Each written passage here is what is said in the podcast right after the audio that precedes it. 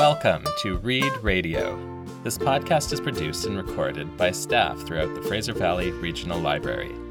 Here we present our recommendations on anything and everything from our collection for your reading, viewing, and listening enjoyment. We post new episodes to our website and SoundCloud every two weeks. Hello, my name is Donna, and I work at the Tsawwassen Library. In this episode of Read Radio, I am going to tell you about the Chet and Bernie detective series by author Spencer Quinn and why these books will keep you simultaneously in stitches and in suspense as the mysteries unfold. Mysteries are one of my favorite genres. However, I like them light enough to allow for sleep while still being suspenseful enough to keep my interest and the pages turning. Spencer Quinn has struck that fine balance between cozy mysteries and darker writings. The Chet and Bernie mystery series follows a down on his luck private investigator, Bernie Little, and his dog Chet, a police canine recruit dropout. Apparently, Chet would have been top in class, except for an unfortunate incident with a cat. Beginning with Dog on It, you will be laughing out loud as the dog's behavior and personality shine through with canine narration.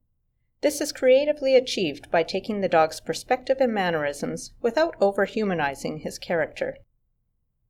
Some of my favorites in this series include Dog on It, Thereby Hangs a Tale, and To Fetch a Thief. In Dog on It, Chet and Bernie track a missing teen, bringing them across the desert and meeting all sorts of unsavory characters in biker bars and the like. Thereby Hangs a Tale is full of suspense as Bernie and Chet are separated and Chet must save the day.